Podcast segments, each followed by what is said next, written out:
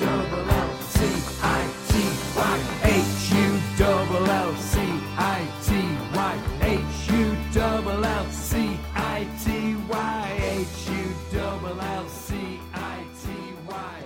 That's all we need.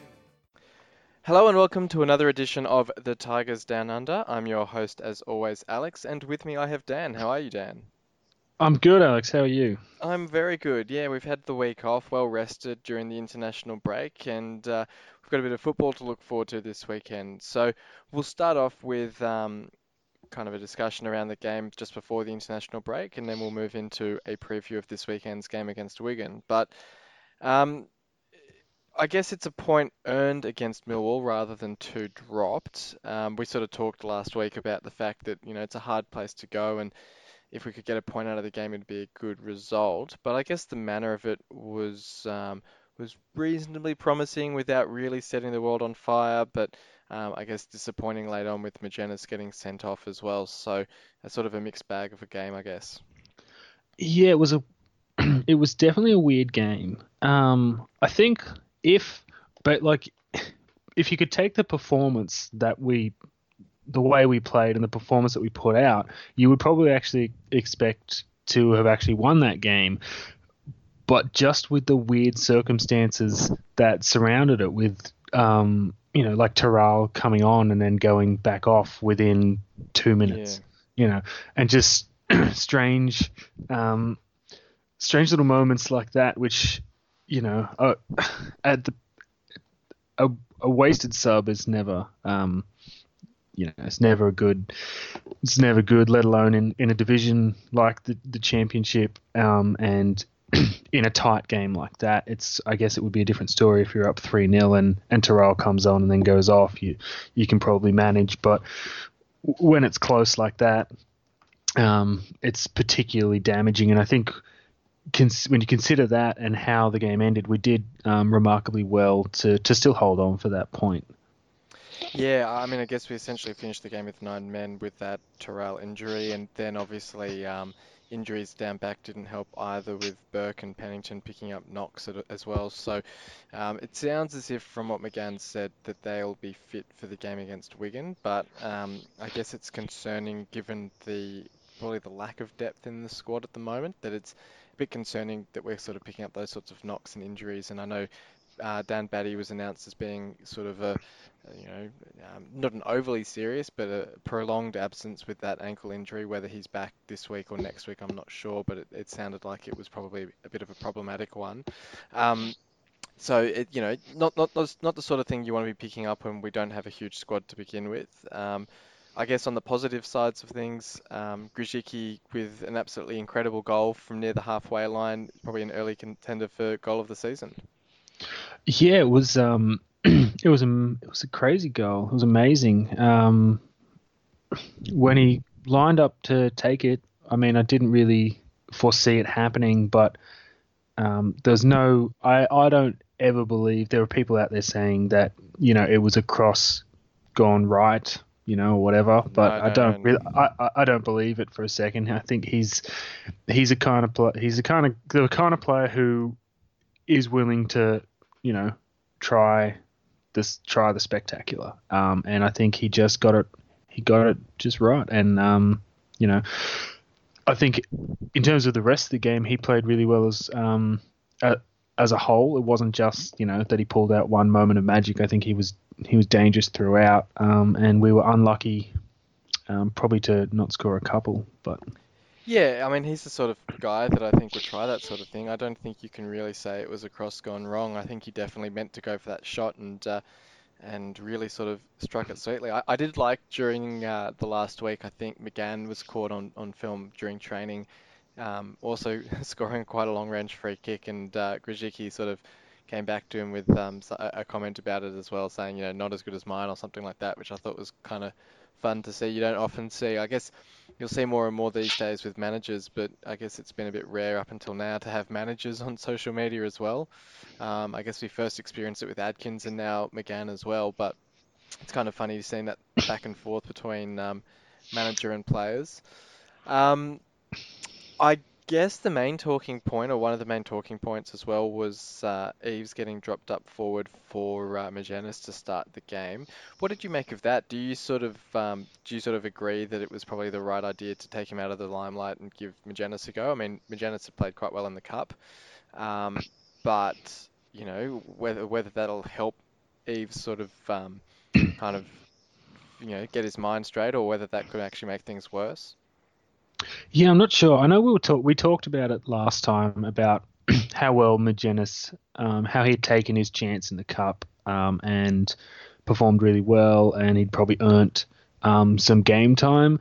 I didn't really think that it was going to come in a start in that last game right before the international break. It seems like a weird time to make that drop, because you leave Eves with, you know, two weeks or whatever, a long time to wait before he gets that opportunity to try and, you know, to earn his spot back, or to, you know, if now that Magennis is suspended, that Eves gets that spot back, but he's had to wait now so long between that time.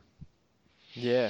So it'll be interesting to see, I guess, especially with the news now that Dicko's been let go on loan. I guess it almost makes it his position by default this weekend.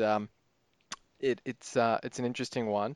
I guess now we can move on to talk about the transfer window that did close just after that game against Millwall, where I guess there was sort of speculation that Milinkovic and Henriksen were both going to be let go, and we did a bit of shopping around for them. Nothing materialised in the end for them. What do you sort of make of that, and how do you see their positions in the squad? I mean, it's a little bit of an awkward situation where they're, I guess, sort of welcomed back into the squad. It's not as if they're not going to play, but they've clearly been told that they don't have a place, or that there's no sort of place for them at the club. And now I guess we just sort of have to make one for them. Yeah, it is it's an interesting situation, because I feel like for the most part, when, you know, when a club sets a player sort of aside and says, look, you know, we probably don't see, you know, your future here, we're bringing in replacements, you know, take your opportunity to go when it comes. It's not that often that it doesn't that the player doesn't sort of, you know, take advantage of that opportunity to go somewhere and take up a new contract elsewhere, let alone to have two players be in the same situation at the same club at the same time, and neither of them able to move on. I feel like I think it's going to be, I don't know, it's an interesting one. I think Henriksen has the class that he would be able to step back into the team easier, but there's also now more obstacles for him to get into the team.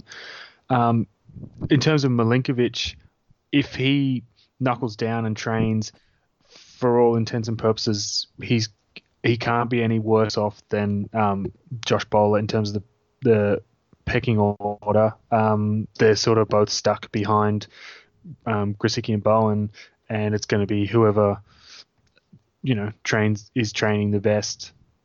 But I feel like, yeah, there's a little bit more depth in the centre of the park, and a few more players that Henriksen's got to push past. But I mean, he still managed to get. He hasn't played for basically all season. I mean, he played for Norway. He played some pre-season, but yeah, that's what I was going to say. He hasn't played in all that time since pre-season, which is about 6 weeks ago or something. Yeah.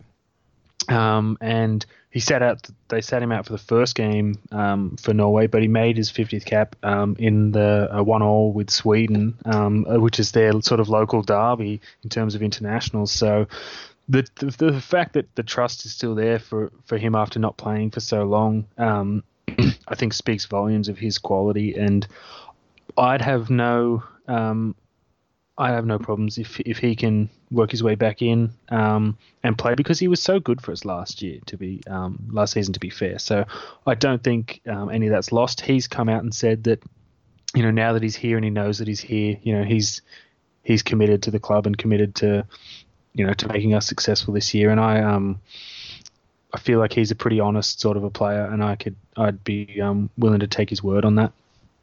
Yeah, and I think the way it's sort of unfolding, where we seem to be, because of our pressing game style and the high intensity of it, having those midfield options to rotate through that three-man midfield is actually quite useful. And obviously we've got Lopez, who's essentially the Henriksen replacement. We've got Batty, we've got Irvine, we've got Stewart.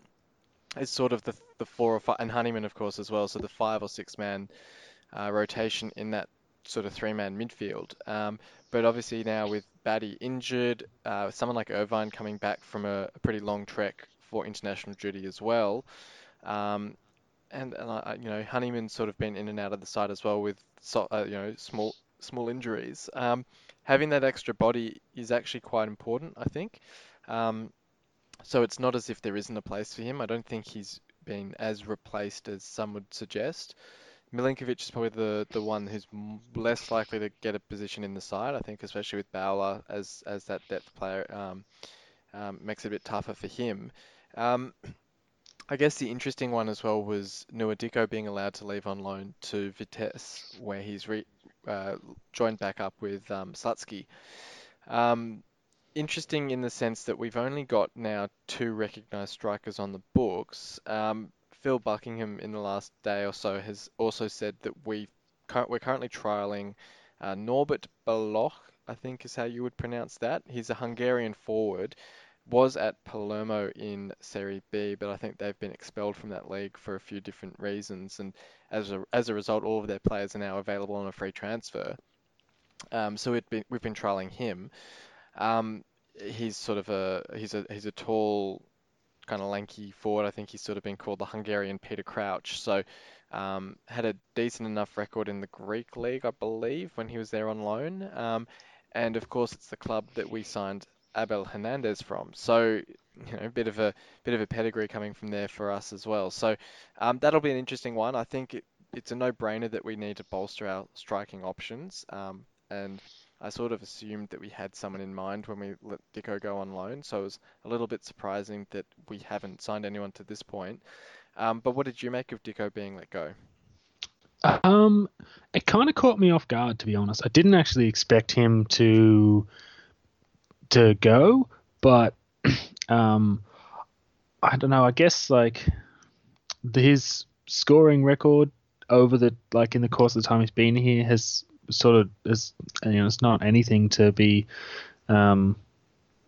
amazed at. So it is interesting. I think, as you mentioned, with the lack of depth there, I think the only benefit that I can see, I guess, is it potentially opens the door, at least maybe for a little while, until if we do sign one of the many free agent players, that maybe it opens the door for Kieran Lewis Potter to get a little bit of game time in the championship.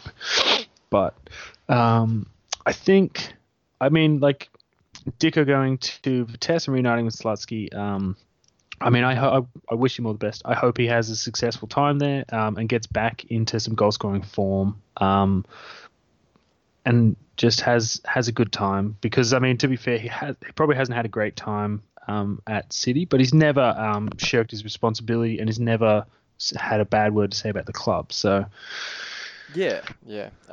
I guess he was an interesting signing, and people were a bit surprised when you look at the stats and you hear that he was signed for $3.5 million, which, considering that was only 2 years ago and that was well back in the championship, that's a lot of money to be outlaying on a player who, with no disrespect to Dicko, I guess when you're hearing that sort of sum of money, you're sort of hoping for a little bit more of a return on it. I guess the only other one in the squad who's probably comparable in terms of a large outlay on our return to the championship is Kevin Stewart. And of course, he was pretty underwhelming to start with, but has now settled in fantastically well. So, I guess it's interesting when you look back on some of the signings that we were making at the time. I guess Irvine would be another one. I think he was a couple of million. But we didn't have a whole lot of money at the time, and to be splashing out that sort of money, I guess it's a bit disappointing with how it's panned out, but certainly wish him all the best in Vitesse. We'll look ahead now to the game on Saturday against Wigan, and it's great news here in Australia that it's televised, so it's more readily available than it otherwise would have been. Of course, having Tigers TV would have meant that we would have been able to access it anyway, but being on BN Sports here, as well as KO, makes it very easily accessible. Huge game against Wigan. I mean, they're 22nd in the table, so they're 2 spots below us. And home game means there's really no excuses to not get 3 points against them. We really need to get the 3 points on the board and start moving up the table. Yeah, I think we sort of...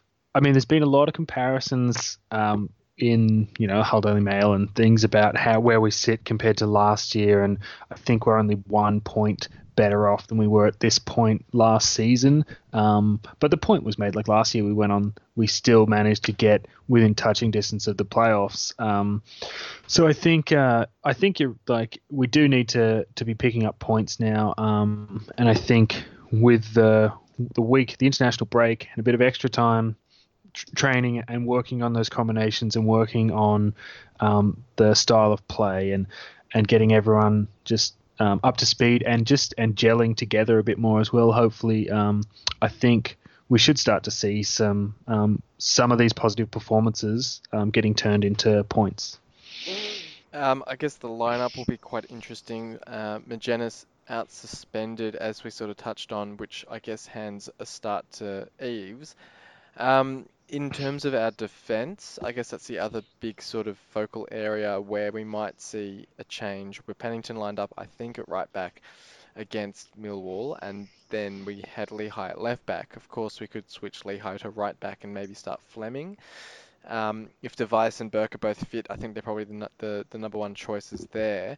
And I guess the other decision to be made is in midfield. If Irvine is potentially a bit leggy from his journey back from his time with the Socceroos, whether we see Henriksen thrown in straight away, whether we see Lopez get a start, could be quite interesting. I guess those are sort of the two main areas of decision making. Yeah, I think I probably can't really see Henriksen coming straight back in. But I mean, I can see like he would absolutely do the job if he was thrown in. I just don't know if McCann would, after being like out for so long, just to go, you know, you're at the bottom of, you know, we have no use for you. Essentially, I've signed your replacements, and then go, oh, you're still here. Okay, back in the first 11. It's a bit of a it'd be interesting stance to take, but. Yeah, I think Eves, obviously he's going to have to come in for Magennis, otherwise you're overlooking Eves and throwing someone, you know, like Kieran Lewis Potter in to start. And I think if Eves' confidence wasn't damaged beforehand, it certainly would be by a decision like that. But yeah, maybe if Pennington's still unfit, then I guess someone like Fleming in at left back and pushing Lehigh back across makes sense. I think, and I think you're right. With in terms of, I guess it'll be a conversation that will be had with Jackson when he arrives back in Hull in regards to whether he is comfortable to start or whether he, starts on the bench or sits out the game entirely. But I dare say that, you know, it would probably be that midfield three of Stewart, Irvine and Honeyman to start.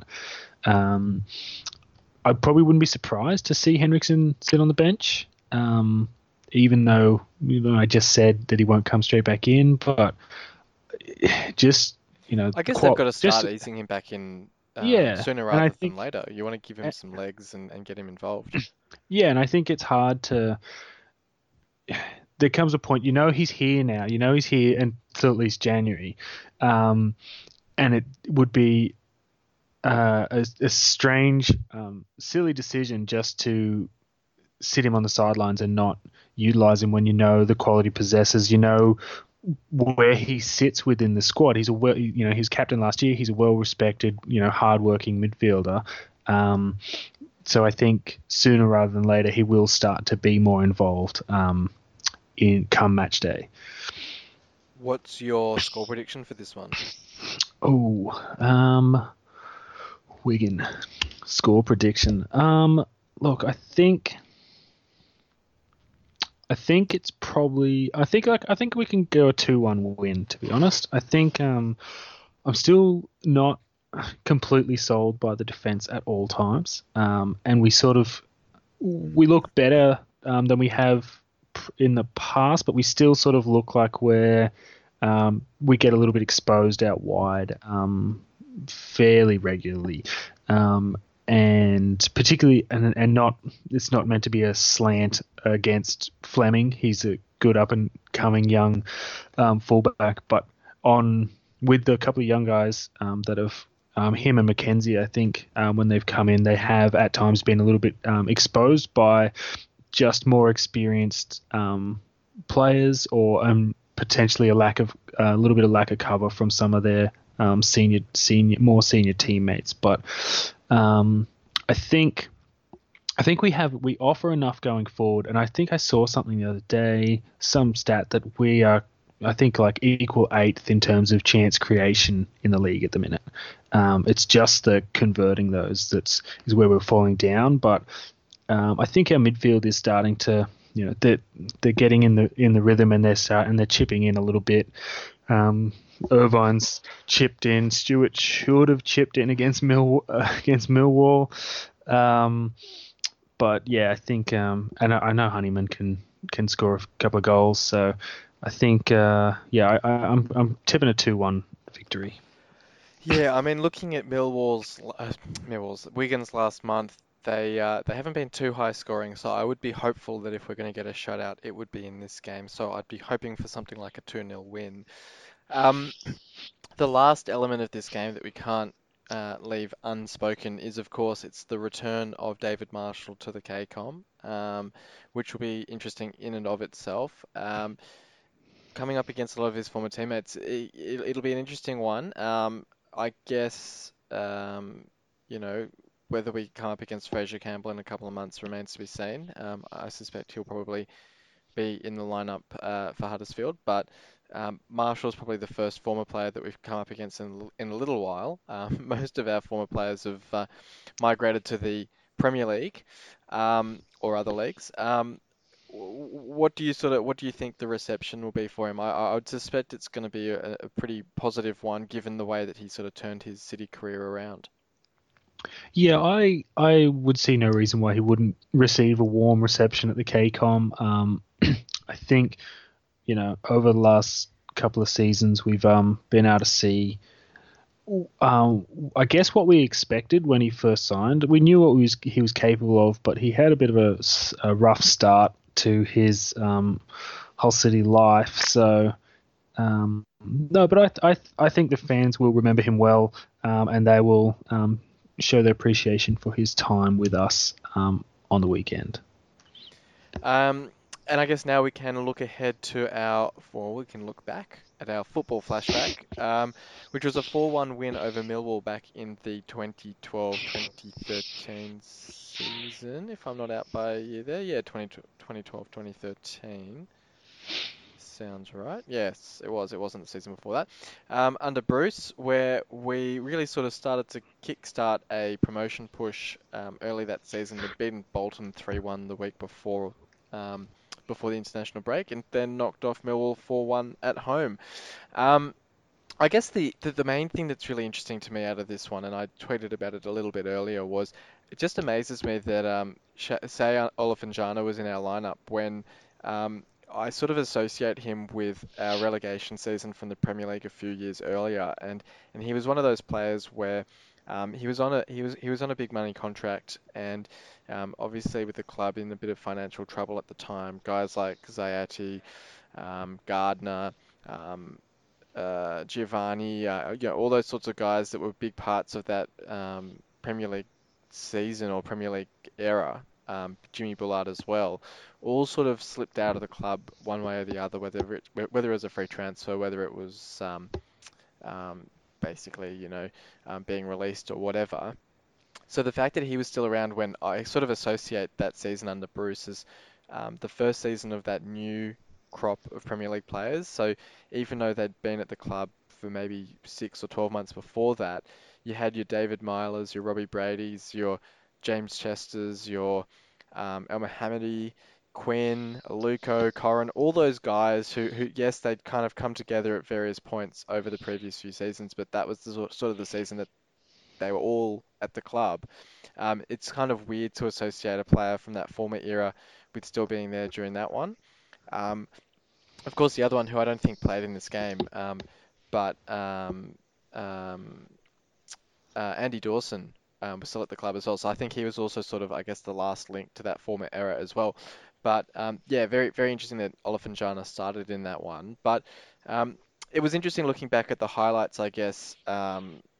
It was great to sort of see the team in full flight and free scoring and really sort of attacking it and yeah, getting that sort of momentum started on that push for promotion. And Jay Simpson and Sonny Aluko, it's hard not to feel a bit frustrated looking back at the start of that season and how free scoring Aluko was, and feel a bit of frustration at the way that his City career was very much cruelled with those Achilles injuries, I think it was, that he not only suffered in that season, but then again in the Premier League season the following year, because he started that season in a very similar fashion. And we sort of talked a couple of weeks ago about that Newcastle 3-2 result where he scored a pretty spectacular winner. And sort of, you know, he promised a lot, and unfortunately his body let him down on so many occasions. But yeah, I guess it's great sort of looking back on that side in full flight with, you know, your Stephen Quinn and your Elmohamadies also really kind of coming to life. Yeah, I think we were talking about this game before we came on air, and I mentioned that this was coincidentally like right before I started following Hull. So I'm not familiar with the game, but I am familiar with most of the players. I never saw Amos in goal for us, but I do remember almost all of that starting 11. I've got some. I think I always liked Aluko as a player, and I think you're right. He's just unlucky with injuries, and he never. I mean, I never really saw him fully hit his straps. But I think by the time I sort of came in, he was sort of on the outskirts of the peripherals of the squad. And that was possibly due to injury and stuff. But I think he sort of, as I began to follow, he was sort of fading out of his City career. But no, I think there's some definitely some fond memories of some of those players from that team. Yeah, and I guess it's interesting sort of seeing sort of the foundations put in place for that Premier League season where you think, you know, apart from Amos in goal, I guess Faye at centre-back, even though he sort of stuck around and was there in that first Premier League season, I guess you say you replaced him with Curtis Davies in the centre-back position, Amos in goal with McGregor, Dudgeon at left-back with, I guess, originally Figueroa in that first season, but then obviously Andy Robertson. That team isn't, you know, miles away from the side that kept us up in that Premier League season. Obviously, the main additions were Huddleston and Livermore in that central midfield, and then a bit later on, Jelovic and Long up top. But, yeah, that side isn't miles away from a side that kept us in the Premier League, which is kind of amazing that you think the building blocks are put in place so early in that campaign. I think really the only one who might not have quite joined by that point was David Myler, and he would have, I'm sure, only joined a couple of weeks later at most, unless I'm not mistaken. The thing is that the rules around loan players have changed so much over the years, it's hard to remember when players joined based on that, but I think he might have originally joined on one of those short-term loans that you could get back in the day with, like, you know, an 8-week loan or whatever, and before making it a permanent switch, I think in January. Yeah, so okay, so it looks like he joined in November. Yeah, okay, so a bit, you know, a couple of months after this game.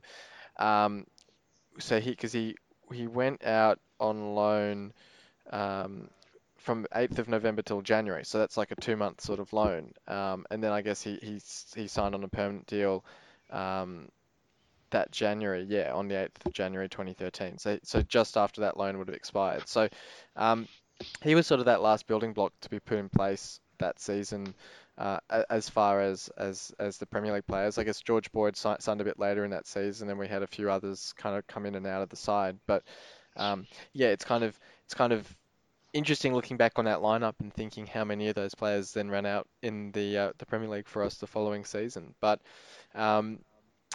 I guess the other remarkable thing about that game, or frustrating in a way, was we were 4-0 up at half time in that game, and you sort of thought that it could really become sort of a blowout demolition sort of game. And then in the second half, Millwall scored and that was it. So it was a 4-1 result, which I guess you don't see too often, but I guess to some extent when you're already up 4-0 at half time, you kind of tend to put the queue in the rack. Yeah, I think when you go in 4-0 up at half time, I guess it's hard to motivate the players to sort of to go and lift another gear like you would normally. And if the game was closer, you would be trying to motivate them to go and put the game to bed. But at 4-0, you sort of would expect the game's already sort of the result would be decided just about, barring a miracle. So yeah, it's an interesting one, and it is definitely interesting looking back at that squad and thinking about just the different things that some of those guys were a part of. Like there's a few of those guys that were in our FA Cup final game. Yeah, yeah. So Quinn playing a huge part in that FA Cup final, and starting in this one. Bruce as well, Chester. Yeah. Yeah, it's and I feel sometimes like I think in the last year or so we've got that back a little bit, where we've got that nucleus starting to grow in the squad. I think for a little while it was a bit concerning that the squad was changing so drastically year on year. But now when you look at the squad and you see, so Burke and Device have now been our centre-backs for 12 months, just about. You've got, Irvine and Stewart in midfield have basically been there the whole time. And then obviously Grzicki and Bowen on the wings. It's good to have that sort of core part of the squad. So I think when the players talked last season about, needing to gel before they could go on that decent run, I think we've got that a little bit more this season. And I guess you sort of hope if/when Grzicki and Bowen go, we can find some adequate replacements and we don't sort of see half the squad leaving at the same time. Yeah, I guess that's the concern. But I just hope that they have sort of, I guess, again, with that international break now, just had that chance to gel a little bit more, and that they'll come out on the weekend and just show what they're about, because we sort of know, but it's sort of been just in a few moments in different games where they've really showed it. I'd just like them to be able to go out for 90 minutes and just say what they've got to say with the ball at their feet. Absolutely. Well, hopefully we can kick that all off with a win this weekend against Wigan. Thank you for joining me, Dan. No worries. And thank you, everyone, for listening this week. You've been listening to The Tigers Down Under, and we'll be back this time next week. So until then, come on, City. You've been listening to the official Hull City Australia podcast. For more discussion, join us on Facebook in the Hull City AFC Australian Supporters Group, or follow us on Twitter at Hull City AFC Oz. The music was created by Amber and Black.